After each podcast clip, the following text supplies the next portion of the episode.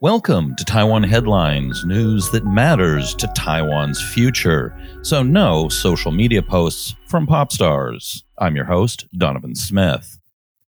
Taiwan reported four more domestically transmitted COVID 19 cases linked to a recent cluster infection in Taoyuan General Hospital on Saturday, including one death, bringing the total number of cases related to the cluster to 19.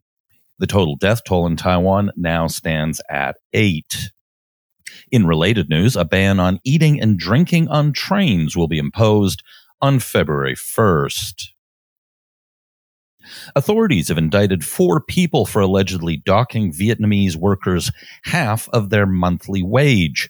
The Taichung District Prosecutor's Office described the case as the biggest of its kind in the nation's history, with the suspects allegedly making illegal gains of about 25.75 million NT, or over 900,000 US dollars. These sorts of practices are widespread in Taiwan and common knowledge. But hopefully, this will send a message. The new Power Party got a bill passed calling on the Ministry of the Interior to determine within two months if the national emblem and the KMT emblem are too similar and if it should be changed. The MOI is instructed to deliver a report to the legislature after the two month period. The only difference between the two emblems is that in the KMT emblem, the rays of the sun reach the border of the circle, while in the national emblem, there is some space. The KMT opposed the measure, and the Taiwan People's Party abstained. An Interior Ministry official downplayed the chances of actually changing the emblem, telling CNA that such proposals have been made in the past and not gone anywhere. The Legislative Yuan has passed a resolution proposed by the DPP to decommission Taichung power plant's coal fired generators by 2035 and to preserve the generators as a national security emergency reserve. Tai Power's original plan was to decommission the generators in 2046. I will be discussing this at more length with analysis in an upcoming Taiwan Report news brief. Taiwan's Consumer Protection Committee has published a new multilingual set of resources on its website targeting foreigners living in Taiwan.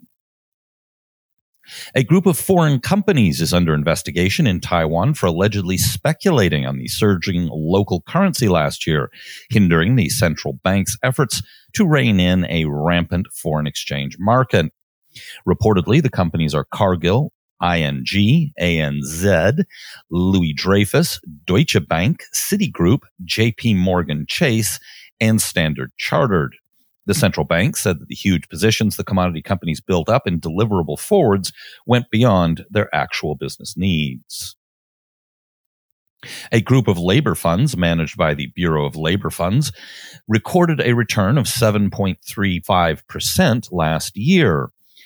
That is a terrible result considering how much the stock market boomed during that period. Gross domestic product expanded 2.98% last year, outpacing that of China's for the first time in 30 years. In this year's 2020 Corruption Perception Index, Taiwan was ranked 28th, maintaining the same spot as the previous year. The Ministry of Economic Affairs said a virtual meeting will be held next Friday with officials and business leaders from both the United States and Taiwan to discuss the issue of automotive chips and other supply chain related matters. Germany and Japan have also asked for help in boosting the supply chain. The automobile companies really have only themselves to blame. They cut back their orders in reaction to the pandemic but when demand rebounded, they were left flat footed. U.S. Department of Defense spokesman John Kirby said Thursday the United States will continue to fulfill its commitments to Taiwan's self defense needs and to the security of the Indo Pacific region. When asked if the U.S. was ready and able to defend Taiwan against a potential Chinese invasion, Kirby dismissed the question as hypothetical, but said the U.S. military remains ready in all respects to meet our security commitments in the region. Meanwhile, in a tough speech on China, U.S. National Security Advisor Jake Sullivan said the U.S. must speak with clarity and consistency in regards to China and other foreign policy issues.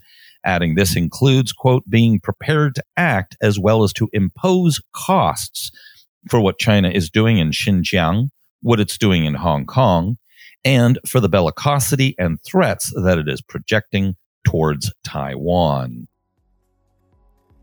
That's it for our show. Be sure to hit like and subscribe and all that good stuff. If you're on YouTube, hit the bell to get notifications. And of course, if at all possible, please do join us as a patron on Patreon. This has been brought to you by the Taiwan Report. For more content like this, become our patron at report.tw.